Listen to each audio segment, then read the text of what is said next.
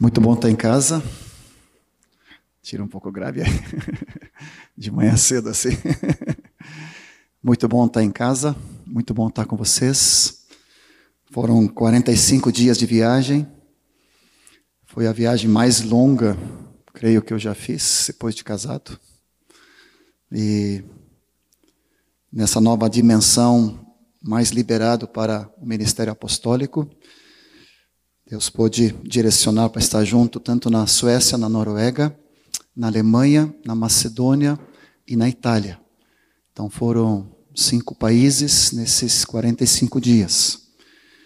E muito bom estar em casa. Estava com muita saudade. Quando a gente viaja, as coisas acontecem, né? Quando eu volto, já tenho um filho namorando. A Tiele, a nova filhinha, bem-vinda à casa, uma grande alegria. Quando a gente volta, tem outro filho, o Michael, não namorando, mas já tirou carteira. Só para deixar nas entrelinhas, né? Agora, agora o carro perdi de vez, né? O Rogério já tinha me avisado. São cinco motoristas lá em casa. Agora os guris perguntam, pai, quando é que tu viaja, pai? Aí eu penso que é em função, não, eu não vou ficar muito tempo, eu vou voltar. Não, não, é só para usar o carro. Pode ficar mais um pouco, não. Misericórdia. Aleluia. Desses 45 dias, a Marta ficou junto 25, foi muito precioso. Ela esteve todo o tempo na Suécia e na Noruega juntos. E sempre é uma riqueza de Deus, mas os 20 outros dias foi sem ela e a gente sente bastante a falta. Mas quero agradecer muito a oração de vocês, em primeiro lugar. É um, é um bálsamo ouvir e saber da intercessão de cada um de vocês, da oração, do jejum, da palavra, da graça que o Senhor tem derramado. Poder ser respaldado por cada um de vocês e ser, eu me sinto inúmeras vezes como a ponta dos dedos do corpo se estendendo e todos vocês, como o corpo de Cristo, se estendendo junto. E nós sendo apenas aquela ponta que, que está lá. Mas na verdade é a expressão de cada um de vocês.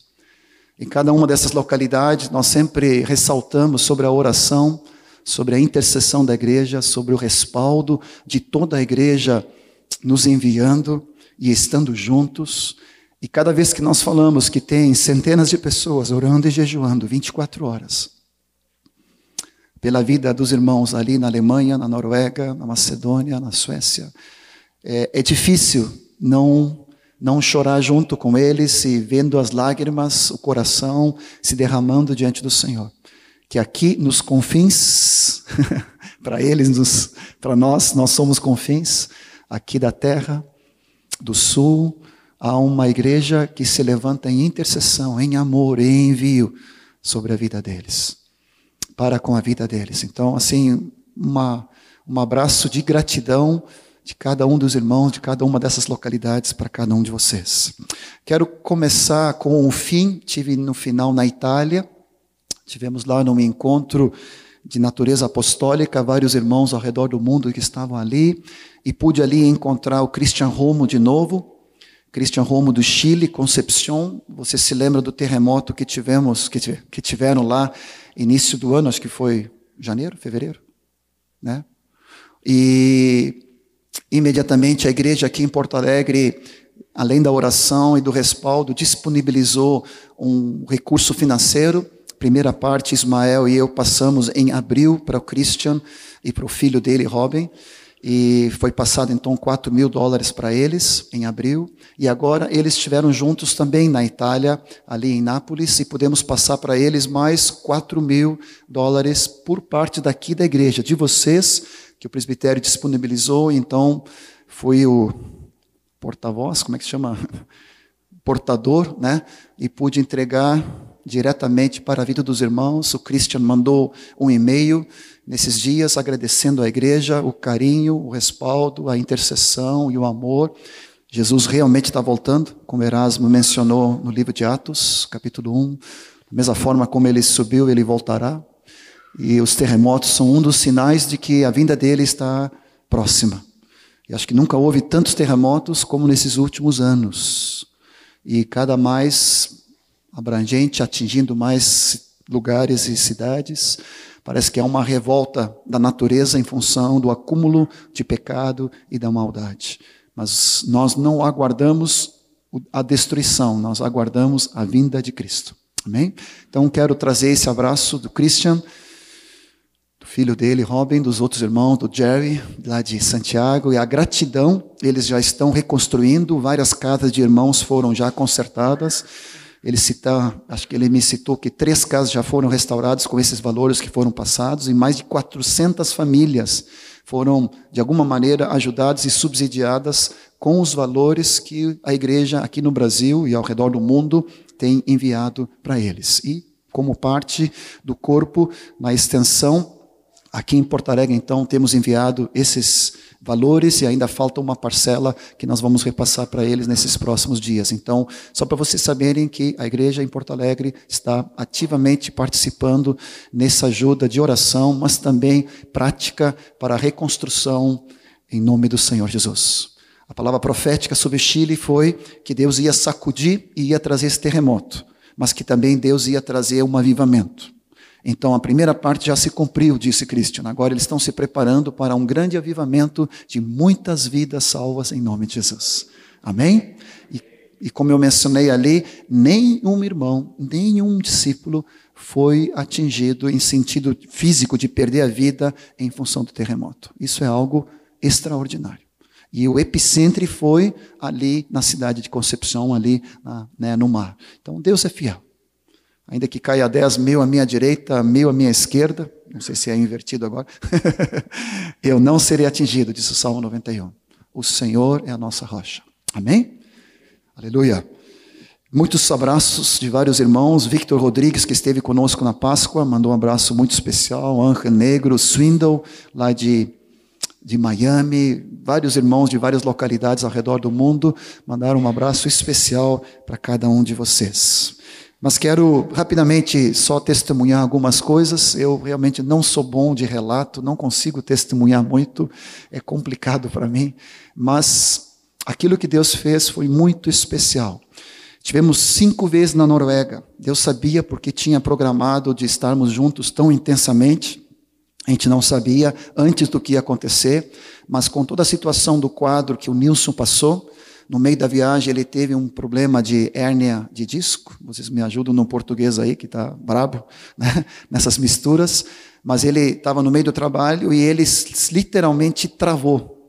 Ele completamente ficou, não conseguia se mexer. No meio do serviço, chamaram a ambulância, levaram ele para emergência e ele foi internado com muitas dores em função dessa hérnia de disco que afetou todo o sistema dele, a tal ponto de ele não conseguir se mexer. Ele perdeu a sensibilidade de uma das pernas e ficou internado na, na emergência. É, dois dias depois, nós estávamos retornando de uma das viagens, então conseguimos chegar na Noruega. Eu ia imediatamente para a Suécia, a Marta ia também voltar para a Suécia de avião, ia, eu ia voltar de avião, a Marta de, de ônibus, porque eu ia direto para estar com com meu irmão Bu e com outros irmãos lá em Uppsala, com uma conferência lá, mas cancelamos essa ida para ficar mais dias com Nilson. Fomos direto para o hospital, junto com Trigve, aquele irmão que toca o boé, que esteve conosco aqui em dezembro, e fomos direto para o hospital. E o Trigve tinha trazido e levado junto pão e vinho para fazer a ceia com Nilson na emergência. Entramos na emergência, tomamos o pão, tomamos o vinho consagramos ao Senhor. E ali, naquela simplicidade, ali na frente dos médicos e enfermeiros, nós começamos a interceder. E de novo, eu quero dizer assim: ó, eu me senti como essa ponta dos dedos se estendendo para tocar na vida do Nilson e todos vocês, todos vocês juntos, como parte do corpo, se estendendo juntos. Foi assim que eu me senti. E ali Deus se derramou com uma unção, com uma graça. Deus realmente inspirou a vida do Trigver. E ali nós ministramos poder curador, no nome de Jesus. Cristo presente, Cristo ressurreto presente ali, manifestando poder e autoridade. E o Nilson que não se mexia, eh, eu nunca tive, pela misericórdia do Senhor, nenhuma dor desse tipo, mas quem já teve sabe que é algo terrível. Ele não conseguia nem se mexer, ele tinha tomado até morfina por causa da dor. Mas em algumas horas, o Nilson, que não conseguia nem se mexer na cama, já estava com a perna que estava sem sensibilidade, já com mexendo, e a médica fez todos os testes e todos os negócios e estava normal. E ele que não conseguia nem se levantar, ele, tava, ele andava como um velhinho assim, se arrastando. Tá? Ele agora já estava começando a caminhar no corredor e conseguimos, pela misericórdia do Senhor, levar ele já para casa, porque a médica falou, como emergência, não tem o que fazer. Tu tem que começar a te mexer para restaurar, né? E começar a gradualmente fazer todas as coisas. E naqueles dias, o, naquele dia, o e a família estavam chegando. Então, imagina o Nilson no hospital, o e a família chegando, a Mari entre casa e família e atendendo ali. Quem conhece o Nilson sabe como ele é nessas coisas. Mas Deus levou outro casal chamado Od Trygve e a Turid, que já estiveram aqui também em dezembro. Ele é auxiliar de enfermagem. Nosso medo era como subir as escadas com Deus, mas Deus deu graça e ele foi subindo degrau por degrau pela fé. E no final, o último lance, ele subiu praticamente sozinho já. Ou seja, nós vimos poder de Deus, restauração sobre a vida dele. Ele está de licença médica por mais algumas semanas, está recebendo integral, né, pelo, pelo salário, pelo Estado ali, está sendo cuidado dessa parte, e ele já está caminhando, ainda às vezes com uma muleta, né? eu ia dizer uma mulata, não, mas é uma muleta. Tá? Então, está caminhando ali e está prosperando, já está saindo para a rua. Deus deu todas bênçãos assim, no sentido de atendimento médico, ressonância magnética, exames que no início estavam complicados, mas Deus liberou, e com isso ele está se restaurando, Deus está operando. Pelas orações de vocês, pelo clamor da igreja, estamos orando sobre um novo emprego, como fazer, sobre toda a disponibilização do Nilson em função dessas coisas. Então, algum, algumas coisas Deus tem pela frente, mas queremos dar essas boas novas, que Deus fez um milagre naqueles dias. E eu me sentia assim, podendo ser expressão do carinho de Deus na vida dele, da igreja aqui em Porto Alegre, podendo ser aquele abraço junto com os outros irmãos, aquele carinho, aquela bênção, aquela expressão de serviço. Fiquei na sexta-feira cuidando dele, fazendo comida, servindo, carregando, levantando e só dando aquele carinho de Deus sobre a vida dele, muito especial. Deus está fazendo uma tremenda obra e Deus está restaurando a vida deles. Amém? Mas vamos continuar orando por eles, que eles precisam de toda a nossa intercessão e o direcionamento de Deus nesses próximos meses, como tomar em função dessas coisas e outras que Deus está nos mostrando como ajudá-los mais e mais. Mas todos eles, Nilson, Mari, a Guigui, a Ingrid, mandam um abraço muito especial. Todos os irmãos que estiveram aqui conosco em função do casamento do Sam e da Anne, mandam abraços muito especiais em nome de Jesus. Tivemos um tempo muito lindo com Fred, tivemos um tempo com a Mila, a Mila depois vai contar, a Miriam Coimbra, foi especial o ministério dela, tanto na Noruega como na Suécia. E no norte da Suécia tivemos juntos, então, num encontro com o pessoal de Sandviken, com a Miriam Coimbra, com Fred, com os irmãos. E muito gostoso aquilo que Deus está fazendo ali. E depois a Miriam vai contar da parte dela, muito especial como Deus ungiu e usou a vida dela naqueles dias ali. Muito especial. Voltamos para Kungsbacka, que é ao sul da Suécia, onde ficamos toda aquela semana ministrando. A Marta teve um encontro com as mulheres. Tivemos depois encontro com várias lideranças ali, e ministrando e com a igreja.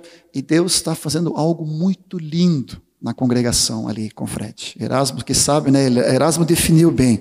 Aquela congregação ali não é mais sueca, tem a cara do Fred. E o Fred só tem jeito de, quer dizer, só tem cara, aparência de sueco, né? Mas ele é brasileiro até a ponta dos dedos, assim. Então, a espontaneidade, a alegria, é primavera lá, então nós louvamos ao Senhor no no jardim do Daniel, que tem uma casa muito grande, e ali todas aquelas crianças pulando, dançando, aqueles adultos dançando diante do Senhor, né?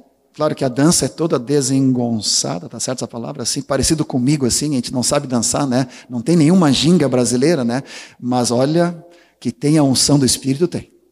Então, vendo aqueles jovens, casais, discípulos, comprometidos, submissos, de autoridade, ministramos sobre casamento, sobre a questão do divórcio, do não divórcio, do não recasamento. Ministramos sobre toda essa área da indissolubilidade do casamento, do valor que Deus dá à família. E aqueles casais todos acatando, acolhendo, amando a palavra de Deus. Quando fui ministrar essa palavra, recebi um ensino também de um irmão chamado Robert Eck, lá da congregação do Ulfekman, do norte da Suécia, e no CD ele fala assim: em primeiro lugar, que a Suécia é o país mais individualista do mundo. A Noruega é o segundo. Você imagina onde é que nós estamos metidos. E a Suécia é o campeão de divórcios do mundo. E tem localidades onde o contexto evangélico é maior né, denominacional é maior do que os incrédulos, então nessas localidades o número de divórcios é maior na igreja do que na sociedade. Esse é o quadro da Suécia, onde tu tem o direito obrigatório de ser feliz e se não deu certo, tu muda, descarta, troca, muda, recasa uma, duas, três vezes. Esse é o normal da sociedade. O individualismo, o mundanismo, o secularismo, o humanismo no topo do mundo. E lá, pregando o reino, tu sente uma opressão porque todas as potestades se levantam contra. Mas ali, Deus está levantando casais, famílias, adolescentes, saindo para a rua testemunhando, proclamando o reino, dando ganchos, fazendo discípulos. É algo lindo. Amém? Beijo, um abraço muito grande do Fred da Débora, das meninas tão lindas. A Melissa se recuperou completamente da enfermidade que ela teve, do apendicite, né? Que foi que ela foi operada aqui, está completamente curada, deu um salto assim, está uma mocinha, está coisa mais linda. O Sam e Anne, com o apartamentozinho deles, olha a coisa mais linda. É um gozo de ver eles casadinhos ali, o lar deles, a casa preciosa, eles participando na igreja, ministrando louvor, começando a ajudar os, os adolescentes, a Anne começando a discipular as primeiras meninas, o Sam ajudando. Coisa mais linda o que Deus está fazendo. O Ivan e a Abigail, a Abigail, irmã da Débora, né, e do Davi aqui, e da Keila, tiveram a menina, Esther, né, uma menina mais, nasceu naqueles dias que nós tivemos lá, e vendo o Ivan e a Abigail, com aquele Ivan ali com dois metros e meio, né, com uma criancinha ali no colo, ele todo desajeitado, ele agora sendo pai de duas meninas, casado, a, a operação de Deus na vida dele, ele não se continha em si de tanta alegria operação de Deus. Deus está fazendo ali uma base para o reino e do seu evangelho. Muito precioso. Não esqueçam de orar pelo Fred, Débora, pelos irmãos ali. Deus está fazendo algo tremendo. Fomos para Macedônia, junto com Tur, da Noruega. Ele trabalha ali já faz muitos anos e tive o privilégio de acompanhá-lo. Ele deu toda a liberdade, todo o respaldo de estarmos ministrando ali com várias igrejas. Tivemos com quatro congregações em três cidades diferentes. E Deus se manifestou de uma forma muito forte, muito forte mesmo. E quero contar um dos detalhes. Na sexta-feira e sábado tivemos com um retiro com os 18 jovens, que um discípulo do tour chamado Stete, de 28 anos, tem evangelizado e tem ganho para Cristo. Totalmente fora assim do mundo, completamente nenhum contexto igrejeiro. E para eles foi o primeiro encontro da igreja, onde louvaram o Senhor, onde ouviram, vamos dizer assim, uma palavra, um ensino, porque até ali muitos deles só tinham conhecido Cristo no café, na rua, na praça, se convertendo ao Senhor. Alguns ali tinham três semanas de conversão. Ministramos sobre arrependimento, fé, batismos, porta do reino, porta, caminho, alvo. Já traduzimos para macedônio os três primeiros livretos, um, dois e três. Está lá, Jonas? Está em Macedônia. Palavra do reino. E aqueles jovens ali se, sendo cheios de Deus. Seis foram batizados nas, nas águas, no lago ali na frente daquele hotel onde ficamos. É, foi lindo de ver, precioso ver a obra do Senhor. E naquela noite, até as onze da noite, ficamos ministrando o batismo do Espírito. E como imposição de mãos e levando eles a fluir em línguas. A gente está acostumado, entre aspas, sempre é um desafio. O único problema, como saber se o que eles estavam falando era línguas? Porque para ti, para mim, tudo é línguas, né? O macedônio que eles falam parece línguas. Quando eu me dei conta, eu comecei a rir no meu espírito, porque parecia uma piada, né? Tu está impondo as mãos, ministrando em inglês, trazendo a palavra, e agora agora fala em línguas, mas tu não sabe se está falando em línguas ou está falando em macedônio, ou albanês, ou alguma coisa.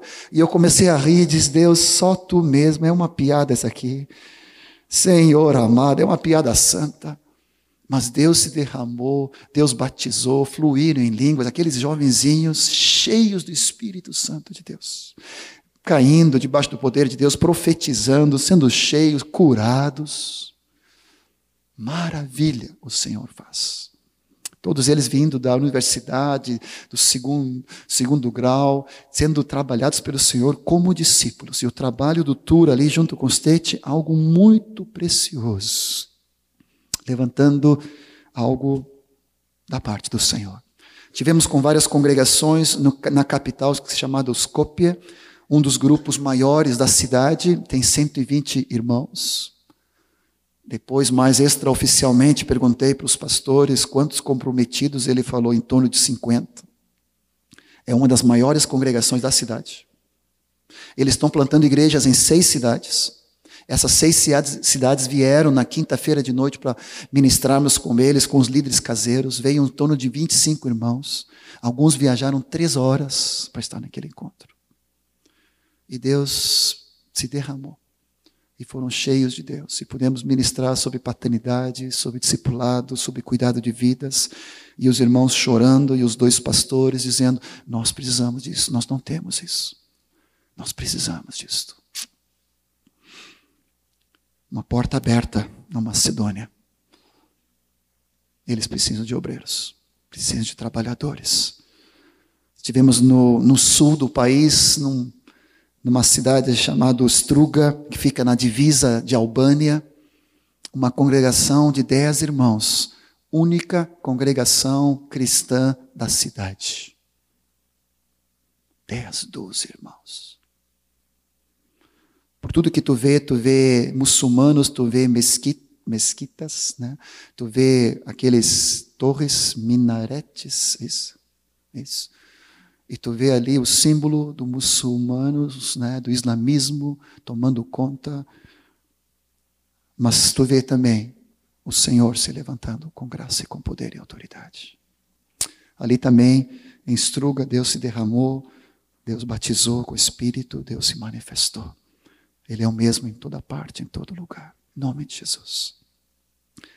Não deixem de orar por Alexandre e Helena, que estão ali pela Vesna, pelos irmãos, pelas irmãs ali naquela cidade, pelo Borche, pelo Zoran, pelo Sasha, pastores queridos que choram, clamando por cuidado, por vida, por atenção.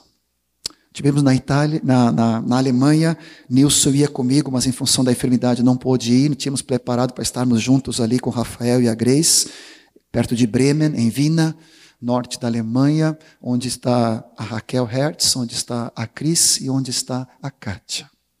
As três mandaram beijos e abraços para cada um de vocês. Rafael e a Grace, com as três meninas, Nicole, a Amanda e a Sara, beijos e abraços para cada um de vocês. Tivemos cinco dias ali com os irmãos, a Mari, a Guigui, o Sami e a Anne desceram juntos, então já ficou uma farofada brasileira, né? Já, já teve churrasco, né? Não adianta. Alguma vantagem a gente tem, né, Josué? Alguma, né? Então, assim, os irmãos ali são muito queridos, a congregação tem um pastor aqui do Brasil, aqui da, de Cachoeirinha, da Assembleia de Deus, que está ali ministrando, junto com um pastor chamado Marco também, que é alemão, mas que fala fluentemente português, porque é casado com brasileiro. Então, graças a Deus. Deu para falar português ali, já deu para facilitar as coisas. E ali nós tivemos com a liderança, com os jovens, com a igreja, com os pastores. E Deus está fazendo uma obra muito linda. Então, usando a vida do Rafael e da Grace e as meninas, os pastores ali não tinham como e o que, como elogiar as gurias ali. O testemunho, o respaldo, a, a manifestação de Deus através da vida delas é algo espetacular. Os irmãos providenciaram um apartamento, elas estão estudando alemão todos os dias, cinco horas no curso e mais três, quatro horas em casa. A Raquel Hertz, depois de quatro meses, ministrou louvor, conduzindo louvor então, em alemão, ministrando cânticos. Não só acompanhando, conduzindo em alemão. Deu a coincidência naquela fim de semana que eu estive lá. Então, sinto ver o carinho de Deus. O difícil vai ser voltarem. porque há um lobby lá, olha, dá pesada, mas o Senhor está no controle. O Senhor tem todas as coisas. Tivemos um encontro de missionários brasileiros no norte da Alemanha. No sábado, fomos para o interior, missionários de Santa Rosa, da turma alemã lá, que foram para lá. Casais queridos, uma congregação do interior, do interior, do interior da Alemanha. E ali uma congregação de 120 irmãos que sustentam missionários, mais de oito missionários ao redor do mundo. E ali pastoreando um pastorzinho de 30 anos de Santa Rosa, casado com uma alemoa, de uma filha de missionários lá, Adilson, o nome dele. Queridos demais. Aquelas coisas, aqueles irmãos que tu vê assim, ó. Isso aí eu queria para discípulo. Aqueles cheios de Deus falando fluentemente alemão, totalmente adaptado, proclamando o reino. A obra que Deus está fazendo é muito lindo. Agora, o descaso, a falta de cuidado desses irmãos é algo horrível. Eu sei que vocês às vezes sentem falta dos pastores aqui. Erasmo ministrou sobre a unção na semana passada, eu quero entrar nisso ainda, se Deus permitir. E muitas vezes vocês não nos veem aqui, porque nós estamos em, ao redor do mundo, às vezes no interior, como Rogério e John Nelson na semana passada, depois em São Paulo estiveram, nós chegando de outros lugares. Mas eu quero dizer para vocês que quando às vezes os pastores de vocês não estão, é porque eles estão cuidando dos negócios do Pai. Não só de Porto Alegre, mas ao redor desse mundo. Teve pastores ali que eu perguntei quantas visitas, quanto cuidado de supervisão das igrejas deles. E eles falaram: nesses quatro anos, nenhuma vez. Nesses três anos, nunca. Nesses seis anos, duas vezes. Teve missionários que foram enviados para lá e depois de dois meses acabou o sustento. Falei com um rapaz lá que sobrevive na Alemanha com 180 euros, menos de 500 reais. Isso não é nada lá. Desesperados, sem cuidado, sem atenção, sem cuidado apostólico, sem essa paternidade que a igreja, nós temos aprendido aqui, por misericórdia, tentado aplicar com todas as falhas, mas comprometido em servir. Esse outro rapaz que eu falei, Adilson, ele foi enviado por irmãos e recebia um sustento e os mantenedores, como eles falam, estava depositando, mas não chegava o dinheiro lá. E ele me contou que por seis meses o tesoureiro da igreja ficava com todos os valores que ele ia receber. E depois saiu da congregação. Nunca devolveu o dinheiro. Missão na Europa é dessa maneira, irmãos. Quando falamos do Fred, do Nilson, do Rafael, do Rogerinho sincero que tive com ele na Itália, dos irmãos da Macedônia. Vocês podem ter certeza que esses irmãos estão sendo cuidados o suprimento através da igreja fiel todos os meses, o cuidado, o envio, o respaldo em amor, a oferta, o carinho, o cuidado, não só nosso, mas de tantos irmãos e tantos colegas que têm estado com eles. Amados, é um privilégio sermos corpo, sermos igreja. Amém? Continue orando. Há uma obra muito linda que Deus está fazendo. Deus está operando. Quero que te pedir para abrir comigo em Atos, capítulo 1, Erasmo nos leu. Quero tomar alguns minutos só. Deus nos falou tanto forte sobre a unção. Eu não pude estar no sábado e domingo, estava voltando, estava vindo da França. Mas estive na segunda-feira, quando Erasmo ministrou sobre a unção, sobre o Espírito Santo, sobre sermos templo do Espírito. E foi tão bom recordar o cântico Não sabeis, não sabeis, sois o templo. A imagem que eu tenho há 20 anos atrás, que nunca sai da minha memória, num culto de sábado, Erasmo com toda gás e pujança do Espírito, como teve nesses dias também, e vai continuar. Ele sacudindo e levantando a Bíblia e o microfone, dizendo: Não sabeis que sois o templo. E eu, como jovenzinho, com vinte e poucos anos, sim, eu sei. eu quero saber. Eu quero continuar sabendo que sou templo do Espírito Santo de Deus e que a unção de Deus permanece em nossas vidas. Atos 1, 4. Jesus, olhando para os discípulos, determinou que não se ausentassem de Jerusalém, mas esperassem a promessa do Pai. João batizou em água, mas vós sereis batizados no Espírito Santo e recebereis poder. Versículo 8: Recebereis poder, batismo do Espírito Santo, a presença do Espírito Santo em nós, a pessoa do Espírito Santo em nós, ao descer sobre vós o Espírito Santo, e sereis minhas testemunhas, tanto em Jerusalém, como toda a Judéia, como toda a Samaria e até os confins da terra. Amém? Eu quero vincular nesse testemunho essa palavra que Deus deu para Erasmo e deu para todos nós sobre a unção do Espírito Santo, sobre a presença do poder em nós, da pessoa do Espírito Santo em nós, com a missão, com o propósito para o qual nós fomos batizados, para o qual temos a habitação do Espírito Santo em nós, tem uma razão, tem um alvo, tem um porquê. O Espírito Santo vem nos regenerar, o Espírito Santo vem em nós habitar, o Espírito Santo vem vem em nós presidir, o Espírito Santo vem em nós reinar e transbordar, para que no batismo do Espírito, a nossa alma e corpo e espírito sejam cheios, saturados de Deus, de tal maneira que agora, a partir desse momento, cheios do Espírito, possamos cumprir a grande comissão de sermos testemunhas, proclamadores e pregadores em toda parte, em todo lugar. Amém? Eu quero dizer para vocês que nós aqui, como igreja, nós somos privilegiados por vivermos apostolicamente Atos 1:8. E por isso que quando você não vê alguns irmãos, você vai saber que já estiveram em Cuba, como a Raquel esses dias, estiveram na África, como Otcar, poucos dias atrás, junto com Johnny ali em Guiné-Bissau, ou esteve ontem na campanha, ou anteontem ali no Jardim Leopoldina. Estive na sexta ali com os irmãos. Um casal ouviu, parentes, um casal ouviu as músicas. Estava chovendo. Estava aqueles dias que tu diz assim, ó, por que sair de casa? Se eu, como discípulo, pensei isso, imagina um incrédulo.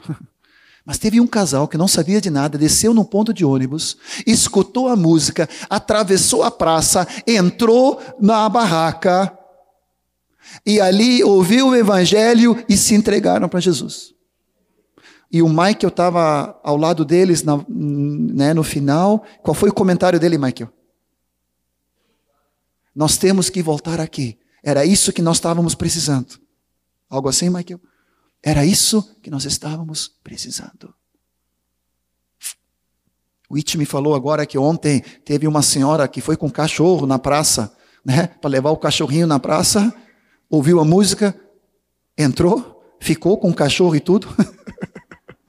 e eu não sei se se entregou ela e o cachorro ou só ela.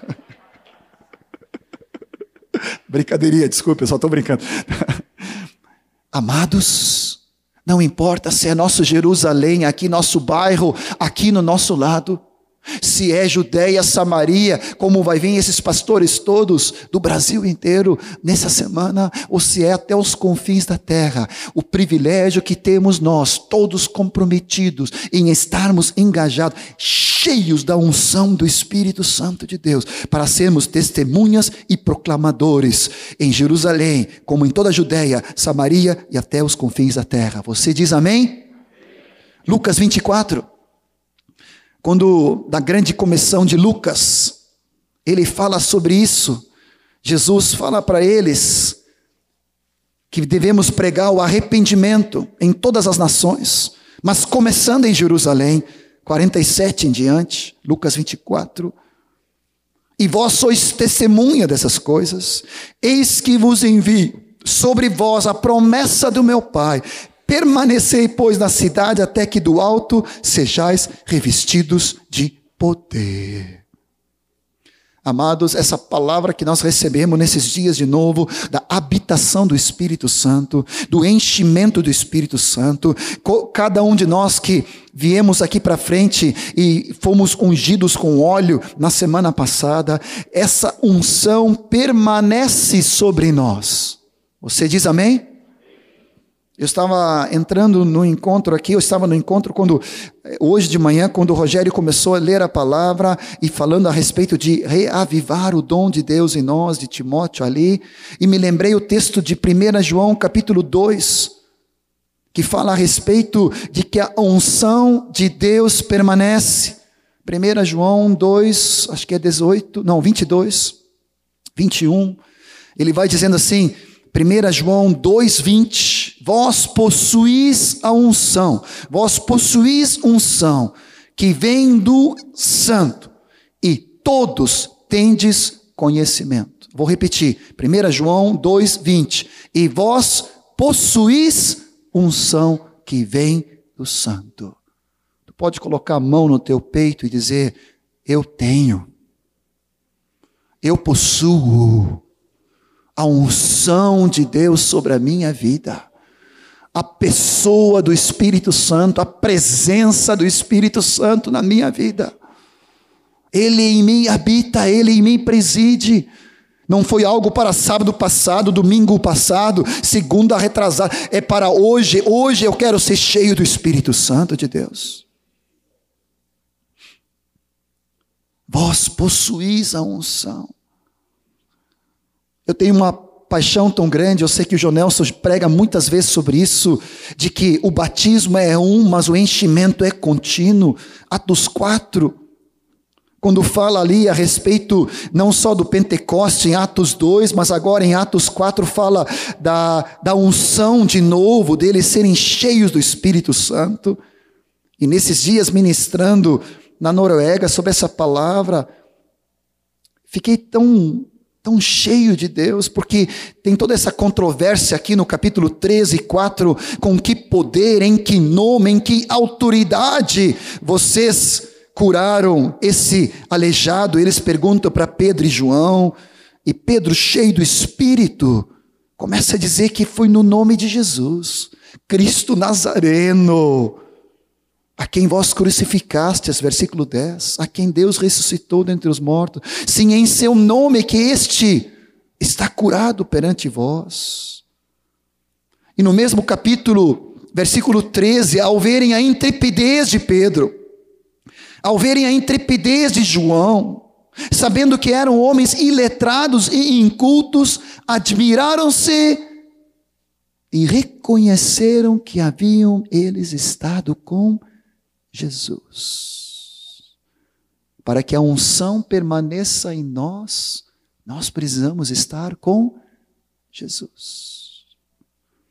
Eu olhei no original aqui, iletrados, incultos.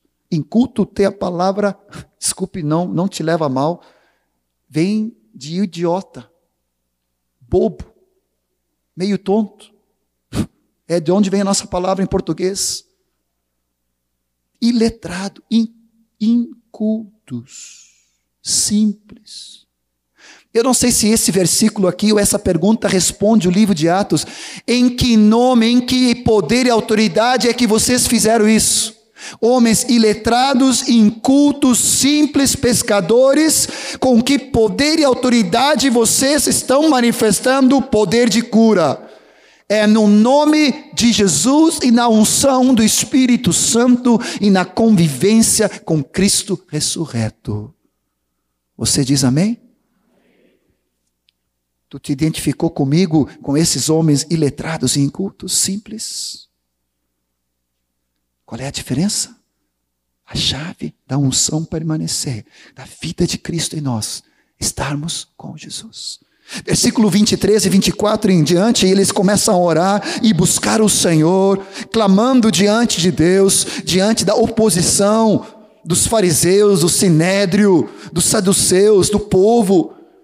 Mas eles vão pedindo, Senhor, versículo 30, enquanto estendes a mão para fazer escuras, sinais e prodígios, por intermédio do nome do teu santo servo Jesus, e tendo eles orado, tremeu o lugar onde estavam reunidos, e todos ficaram cheios do Espírito Santo e com intrepidez anunciavam a palavra de Deus. Oração unção e missão. Oração, unção do Espírito Santo e a missão de proclamarmos em toda parte, em todo lugar, seja no nosso jardim Leopoldina, seja no Jari, seja aqui em Porto Alegre. Ontem de noite, nove pessoas se converteram aqui na salinha.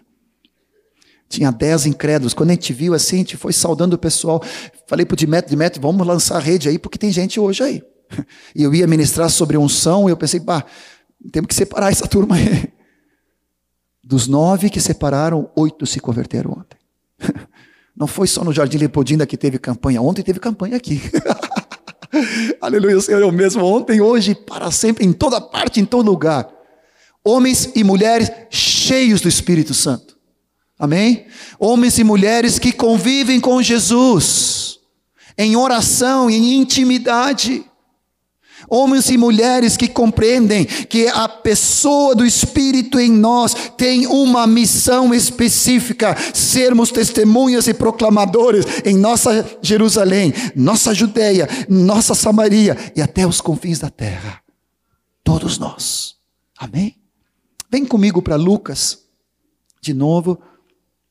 E, e aprendi isso com Moisés Erasmo há 257 anos atrás. E nunca me esqueci. Olha a sequência. Alguns já me ouviram falar sobre isso. Lucas 1:35 fala que Jesus foi gerado pelo Espírito Santo. Descerá sobre ti o Espírito Santo e o poder do Altíssimo te envolverá com a tua com a sua sombra. Por isso também o ente santo, o ser santo que há de nascer, será do chamado filho de Deus. Jesus, Lucas 1,35, foi gerado pelo Espírito Santo. Assim também cada um de nós fomos gerados pelo Espírito Santo. João 3 fala, nascer do Espírito e da água. Tito fala do lavar regenerador do Espírito Santo. Cada um de nós fomos gerados, nascidos do alto, bem nascidos, como diz o Moacir, glória a Deus.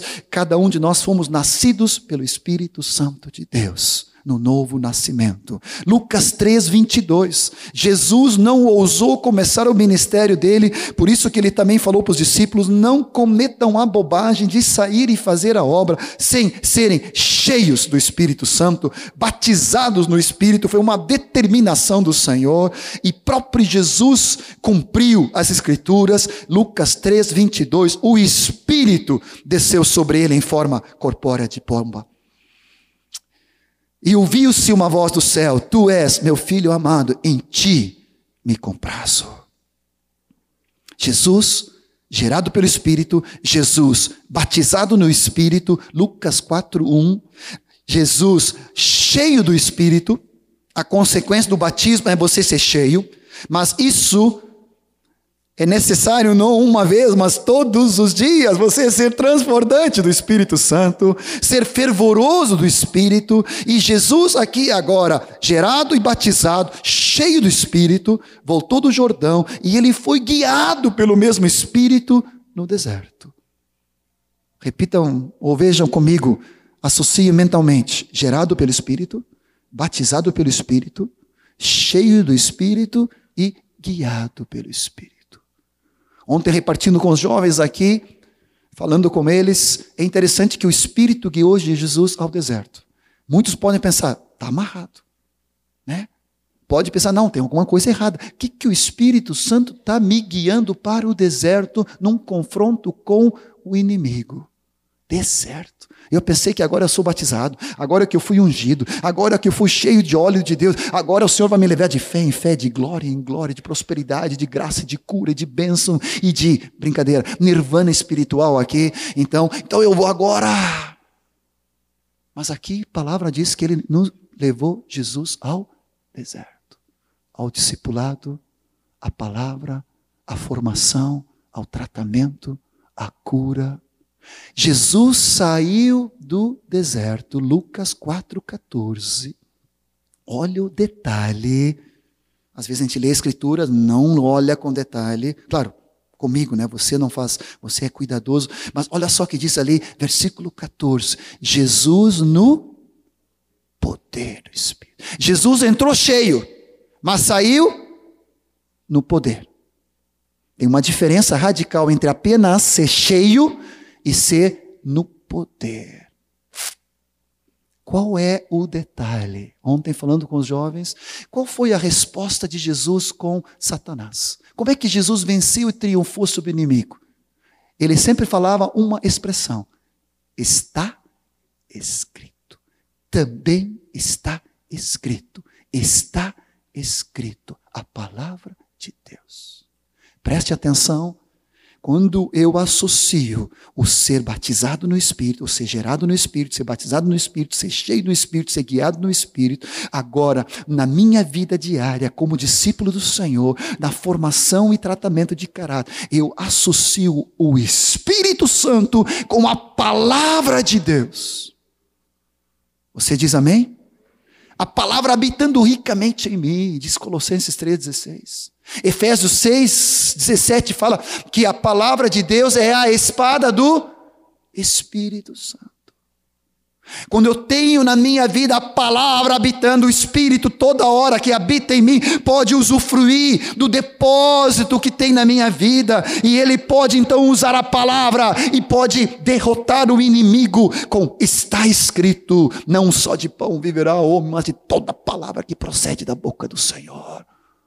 Não só está escrito, né, mas também está escrito que adorarás só ao teu Deus e a Ele darás culto. Não posso usufruir da glória do Senhor para meu proveito próprio. Está escrito também. Tu não me enganas, Satanás a unção que tu recebestes pela regeneração, pela habitação, pelo batismo do Espírito, pelo começo do fluir das manifestações do Espírito, pela unção da semana passada, que tu foste ungido com óleo, para que essa unção não se desvaneça, tá certo essa palavra em português? Não dilua. Você precisa comunhão intensa com Jesus Cristo em oração e intimidade com a pessoa dele. Você precisa, e eu mais ainda, comunhão com a palavra, com o Verbo eterno habitando ricamente no meu coração. A unção não é algo místico, não é algo estratosférico, é algo concreto, permanece e todos possuímos a unção. O Rogério citou, João 1 fala, da sua plenitude temos recebido e graça sobre graça. Lucas 4,14, Jesus no poder do Espírito regressou. Lucas 4,18, olha a unção com a missão e a extensão do reino. O Espírito do Senhor está sobre mim. Ele me ungiu para evangelizar os pobres, enviou-me para proclamar a libertação aos cativos, restauração da vista aos cegos, para pôr em liberdade os oprimidos e proclamar o ano aceitável do Senhor. Quantos evangelistas nós temos aqui? Levanta a mão. Todos. Quantos profetas? Levanta a mão. Aleluia. Quantos ungidos do Senhor para fazer a obra de Deus? Todos nós, sem exceção. Amém? A unção que temos recebido tem que ser renovada diariamente. Não basta ter sido cheio ontem. Ontem nós transbordamos do Espírito aqui. A gurizada sendo cheia de Deus, profetizando, recebendo palavras em línguas. A Tiele, na vinda para cá, me contou que as irmãzinhas delas, né? Que uma orou pela outra, ou com uma amiga agora, não me lembro, com uma amiga, e oraram um pela outra. Oraram em línguas. Deus tinha dado uma palavra profética que ia haver interpretação, que eles iam aprender a interpretar. E uma depois interpretou e falou claramente da parte do Senhor. Foi isso, Tiele? é para todos. É cada dia, mas não basta a unção de ontem. Eu quero hoje ser cheio do Espírito Santo. Eu quero hoje viver cheio do Espírito Santo de Deus. A unção de Deus é para evangelizar, é para proclamar, é para libertar, é para anunciar, é para, oh Senhor Jesus, eu sou testemunha dessas coisas. Não importa lugar, não importa país, não importa língua, em qualquer lugar onde estamos. Eu e você temos um chamado, temos uma missão, porque fomos ungidos por Deus. Amém? Quero concluir com duas atitudes que nós precisamos tomar o cuidado com a pessoa do Espírito Santo. Efésios 4 fala a respeito, versículo 30, de nós não entristecermos o Espírito de Deus no qual fomos selados para o dia da redenção. Longe de nós toda amargura, cólera, ira, gritaria, blasfêmias, bem toda malícia. Não sai da nossa boca nenhuma palavra torpe, e sim unicamente o que é boa para edificação, conforme a necessidade. E assim transmita a graça. Cheios de Deus significa esvaziados de nós mesmos. Cheios do Espírito significa esvaziados da nossa carne orgulho, soberba, vaidade, nossos direitos, nossos achismos. Significa que nós somos vazios de nós mesmos, mas cheios do Espírito Santo de Deus. Não entristecer o Espírito da unção que habita em cada um de nós. Ele é uma pessoa. Ele não é uma nuvem de poder, uma língua de fogo, uma pomba, isso tudo é manifestação, tudo é, é, é expressão do que ele quer nos ensinar, mas ele não é uma pomba, ele não é um vento, ele não é um fogo, ele é a pessoa de Deus em cada um de nós, ele é o Espírito Santo. 1 Tessalonicenses 5, versículo 16, fala a respeito de não apagar o Espírito Santo. Versículo 19. 1 Tessalonicenses 5,19 diz: Não apagueis o Espírito, regozijai-vos sempre, orai sem cessar, em tudo dai graças. Essa é a vontade de Deus em Cristo Jesus julgando todas as coisas, retendo o que é bom, absendo-vos de toda forma de mal, não desprezando as profecias, não apagueis a manifestação, a expressão, a decisão do Espírito Santo em nós. Ontem, relendo um pouco e preparando essa palavra, Deus me levou a, a um dos livros que eu tenho sempre voltado de uma vida num plano mais alto e ali me lembrei de que nunca tinha visto e eu transcrevi e quero te ler sobre não entristecer e não apagar. O Espírito Santo é uma pessoa, o Espírito Santo é Deus. Entristecer é uma palavra de amor. Você não pode entristecer alguém que não ama. Você pode feri-lo e pode enfurecê-lo, mas não pode entristecê-lo só pode entristecer a quem é ama e por quem é amado, o Espírito Santo. Quando eu entristeço alguém, eu causo dor àquele a quem eu amo. Ele, o Espírito, é o Espírito da verdade, disse em João 14, 17. Preste bem atenção. O Espírito me nocauteou ontem quando eu transcrevi isso aqui. Qualquer coisa falsa qualquer coisa enganosa, qualquer coisa hipócrita, vai entristecer o amado Espírito Santo na minha vida e vai diluir a unção que está em mim e vai diminuir a missão para o qual eu tenho chamado e a oração na comunhão com Ele. O O Espírito é o Espírito da verdade. Ele é um espírito de fé, disse 2 Coríntios 4,13. Qualquer dúvida, preste atenção. Incredulidade, desconfiança, preocupação, ansiedade. Vai entristecer o Espírito Santo amado da fé que habita na minha vida. Ele é o Espírito da graça, diz em Hebreus 10, 29. Toda e qualquer coisa na minha vida de dureza, de amargura, de descortês, de ingratidão, de malícia, que eu não perdoo, que não é amável, vai entristecer o Espírito Santo, que é o Espírito da graça. Contei para os jovens ontem, de dia, estava com a Marta e a, a gente fez algum comentário e houve um incidente lá que da minha boca saiu uma palavra dura. Saiu um comentário. Aquele comentário que não precisava. Às vezes você tem que dar, João Nelson fala, né? Tem que dar ponto e não vírgula. Ou às vezes você dá ponto e vírgula e continua, né? E é aquele rabinho um pouco amargo, um pouco cínico, um pouco crítico. No meu caso, não foi pouco, foi bastante. E a Marta olhou para mim, ela foi bem espiritual, ela reagiu na graça, ela olhou para mim com aquela carinha dela assim, não precisava, né, John? E quando eu olhei para ela assim, a minha tendência primeira foi me defender, foi justificar. Claro que isso nunca acontece contigo. Mas eu fiquei naquela. Mas quando eu olhei a carinha dela, o olhar triste dela, eu senti o olhar triste do Espírito. Não foi nada demais. Não gritei, não xinguei, não bati. Mas eu feri o Espírito. Passou-se alguns segundos, alguns minutos e imediatamente me levantei, fui na cozinha, abracei a Marta e disse: Perdão. Perdão por ter te entristecido. Saiu da minha boca uma palavra que não transmitiu graça. Transmitiu dureza, murmuração, queixa, reclamação. Isso não procede de Deus. Me perdoa imediatamente. Me perdoa, Espírito Santo. Me perdoa, Deus.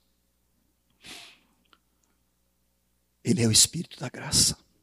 Qualquer coisa dura, amarga, descortês, gritaria, reclamação, murmuração.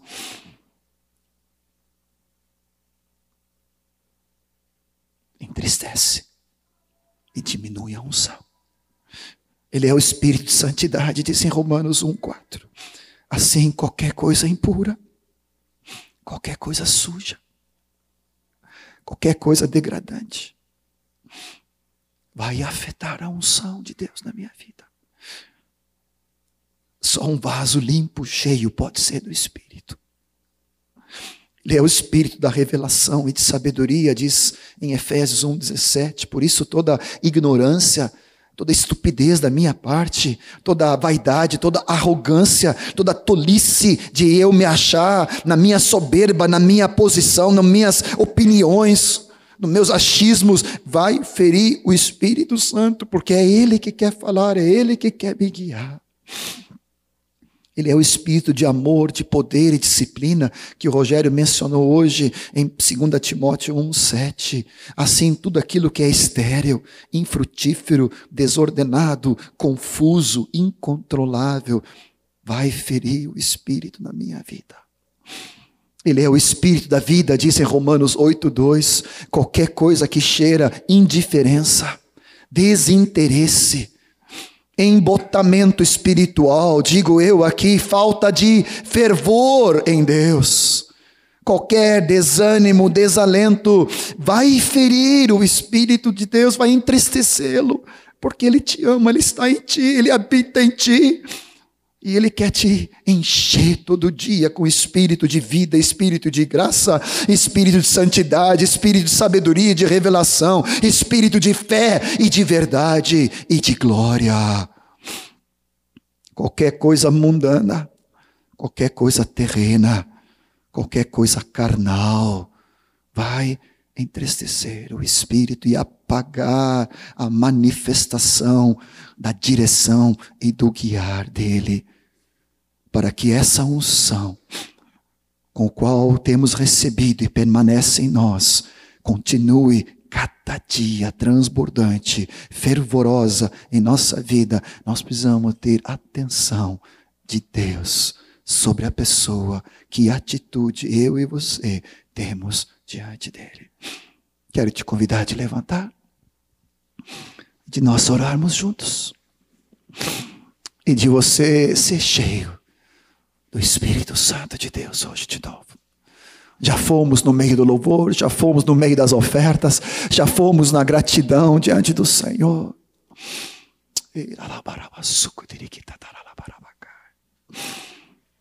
Doce Espírito Santo de Deus. Vaso limpo, santo, em comunhão, com palavra e oração, dependência, aleluia, sensibilidade à pessoa do Espírito, cheio cada dia para cumprir a missão dele. Todo poder e autoridade nos foi dado nos céus e na terra, por isso nós vamos fazer a obra dele, cheio do Espírito Santo. Queres levantar a tua mão e começar a orar? Oh,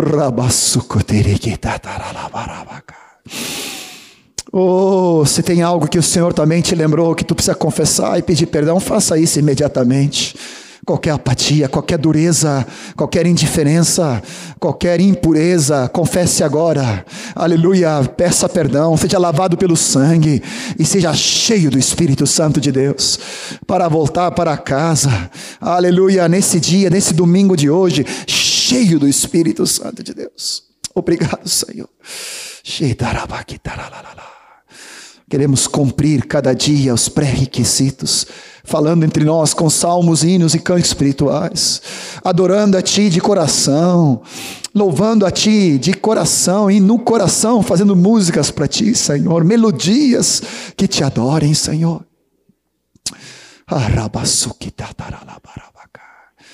Queremos ser uma, um povo com uma missão, com missão, com unção, com oração, aleluia, cheios do Teu Espírito Santo, Senhor. Obrigado, Senhor transbordantes da tua graça. Obrigado, Jesus. Queres orar com a pessoa no teu lado? Estamos concluindo, mas quero abençoar ele, quer profetizar. Aleluia, que ele seja cheio do Espírito. Todos nós somos aqui sacerdotes, todos somos profetas. Abençoa teu esposo, abençoa tua esposa, abençoa teu irmão, abençoa teus filhos. Aleluia. Abençoa, aleluia, tua noiva. Em nome de Jesus, abençoa teu irmão cheio do Espírito Santo de Deus, cheio da alegria de Deus, há uma, o mesmo óleo, aleluia, a mesma unção que tu foste ungido. No domingo passado está sobre tua vida hoje, para cumprir a palavra dEle, aleluia, cheio da graça de Deus. Obrigado, Senhor, obrigado, Jesus. Cheio, cheio, cheio, transbordante, fervoroso, aleluia. Cheio da alegria de Jesus. Transborda nessa manhã, ora em línguas, profetiza, interprete, aleluia, abençoa teu irmão, aleluia, em nome de Jesus. E vamos continuar guardando a unção de Deus em nossas vidas, não entristecendo, não apagando, mas sendo cheios do Espírito Santo de Deus, aleluia, aleluia.